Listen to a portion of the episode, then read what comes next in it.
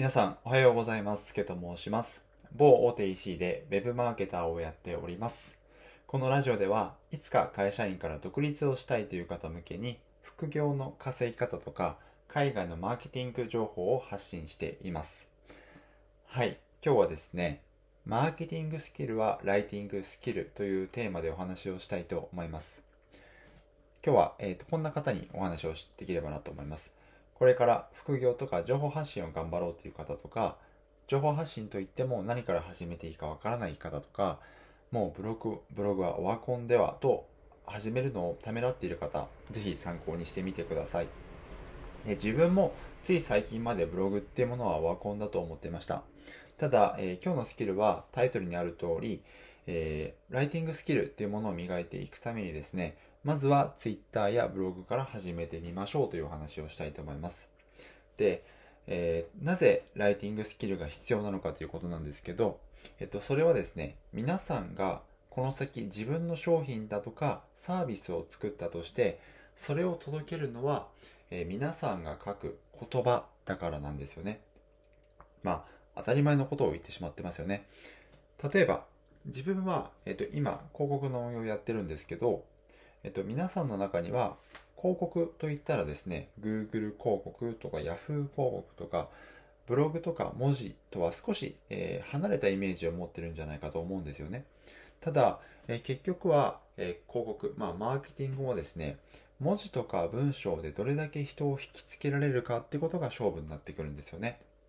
はい。で、皆さんがたまたまググって広告が表示された時に、その文章や文字、まあ、いわゆる広告文が気になれば、たとえ興味がなかったとしても、クリックとかしてしまった経験ありませんでしょうかね。はい。そういった人を動かすスキルを、えーまあ、いわゆるライティングスキルっていうものを Twitter とかブログで身につけることができるんですよね。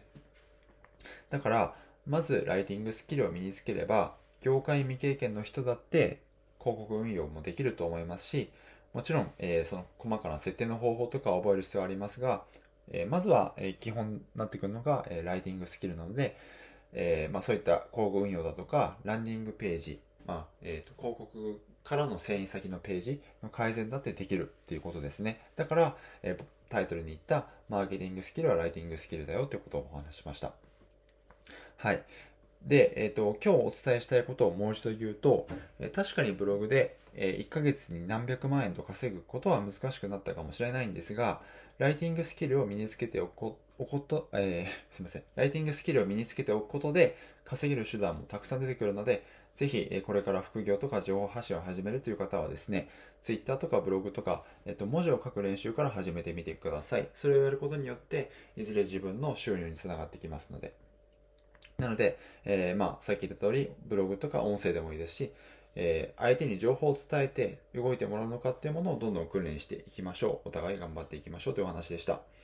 で、えっと、今日合わせて聞きたいなんですけども、まあ、ブログを書き始めるにあたって、まあ、ブログでも音声でも何でもいいんですけど、せっかく書いたり、こうやって話す、話して聞かれないのは、まあ、すごいもったいないんですよね。で、その、えー書いたものを読まれないとか、えー話したものを聞かれないっていうのは、いかに、うまいタイトル付けをするかがポイントになってきます。なので、そこで、タイトル付けの3つのコツというお話をですね、概要欄にリンク貼っておきますので、よろしければそちらも合わせて聞いてみてください。